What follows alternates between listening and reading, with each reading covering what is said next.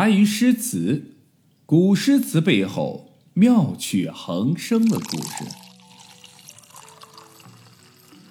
叛军与唐朝的护国军的战斗呢，仍在继续。唐玄宗退位给太子李亨，李亨继位唐肃宗后呢，是全力平叛。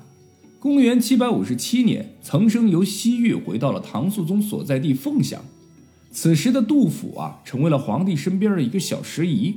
在好朋友杜甫等五人的举荐下，岑参做了一个补缺，能和自己的好友杜甫同朝为官，也算是岑参近日难得的高兴事儿。这心情一好嘛，就顺手写了一首诗，名字起了一个叫做《寄左审杜时仪》啊，送给刚刚升官的杜甫，同时呢，也感激杜甫等人对自己的提携和帮助。这诗是这么写的：连步驱丹壁。分曹献紫薇，小随天帐入，暮惹玉香归。白发悲花落，青云羡鸟飞。圣朝无缺事，自觉见书稀。诗中写道啊，这上朝时共布红阶，早上随天子入朝，晚上带着皇宫中的香气归家，一片承平气象。但是我们敏感的岑参同学对于这样的生活却还是有些悲伤的。他第一看见落花感到悲伤，抬头看到高空的飞鸟顿生羡慕。他心中那份寄往边塞的心依旧没有安分下来。都说新官上任三把火，寄予厚望的唐肃宗貌似和岑参心中的明君还是有一定距离。所以在诗中最后冷不丁的来了一句小小的讽刺：“圣朝无缺事。”啊，自觉见书稀，英明的朝廷没有缺漏，就是感觉见书稀少。这个稀少的“稀”字，就表达了岑参对朝廷失望的情绪。明明是一首赞颂的诗，却表达了一种讽喻。岑参啊，真是一个诗中高手啊！也许是岑生命中注定，也许是世事弄人。总之，回京后的岑生，总的来说仕途是不顺的。从右补缺到起居舍人，再到太子中允，再到殿中侍御史、关西节度判官、考功员外郎等等等等，岑生都一直兢兢业业地工作着。他没有像杜甫那样潇洒地辞职离开，去经营自己的草堂旅游，也没有像王维那样半官半隐，致力于自己的庄园里边。仿佛他是人回到了中原，但是灵魂却早已留在了边塞安西。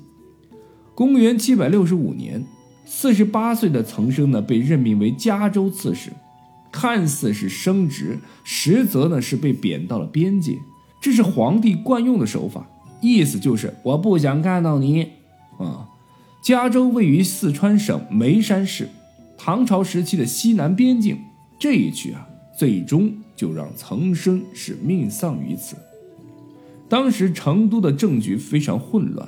国外吐蕃的进攻，国内造反派的相互斗争。他的好友高适，时任剑南节度使，也正是因为不能够抵挡内外斗争，才又被调回朝廷。而岑参此次赴任嘉州，就是要经过这里。不要说当官了，人身安全都是个问题。果不其然，岑参刚到凉州时，即被迫滞留其地。公元七百六十九年，被滞留在成都五年后，岑参因病。客死在异乡成都，岑参终究是死了。他的人生难以适应平凡安逸的生活，一旦脱离边塞，他就像变成了一只没有翅膀的鸟，没有精神和力量。只有生在安息，他才可以激情而热烈的翱翔。在他离去世四五个月前，他在成都客舍做了这首。客舍悲秋，有怀两省旧游，沉目中诸公，为他人生画了一个大大的叹号。三度为郎变白头，一从出手五金秋。莫言圣主常不用，其那苍生应未休。人间岁月如流水，客舍秋风今又起。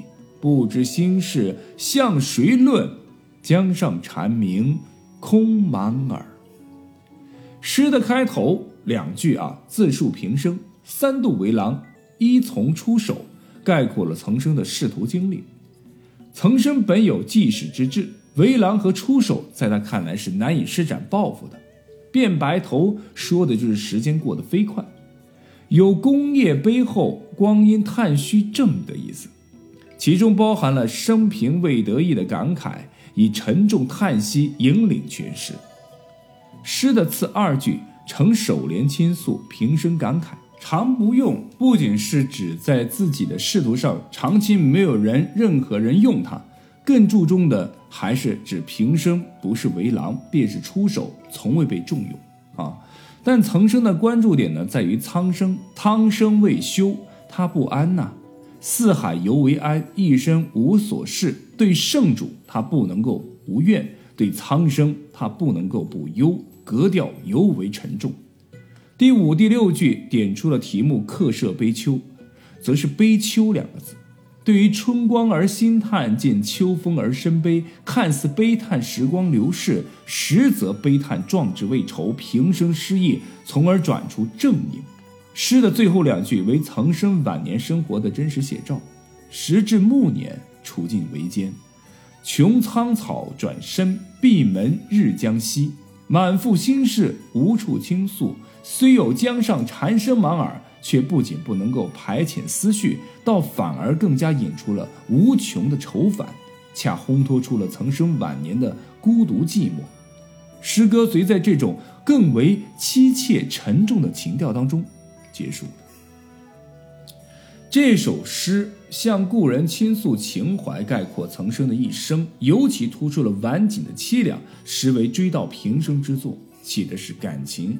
深沉凄切，格调慷慨悲凉，真实的传达出了一个关心国事却有志难展的封建文人暮年的沉重悲哀。岑参的诗中呢，总能看到景色，他的心总是向往大自然。为什么岑参的大部分的诗中皆为景色呢？是因为在入世后受到挫折而去寻求慰藉吗？还是因为在入世前追求心灵的希冀吗？我想啊。可能都不是，这也许跟他的家族遗传、跟他的性格以及学习佛学的影响有关。因为学佛使他能够亲近自然、远离人世，永远活在一个神话般的世界里，所以他更加热爱广袤西域的漠北边疆，却迷失在热闹繁华的中原城市里边。纵观岑参的一生，从早年到中年。他很想改变，重振家业，获取功名，但是，什么也没改变，什么也没实现。从中年到晚年，从内地到边疆，再回到内地，无论是做官在朝，还是贬官在外，悲剧也好，喜剧也罢，终归都是要收场的。只愿曾生的来生不再是悲剧。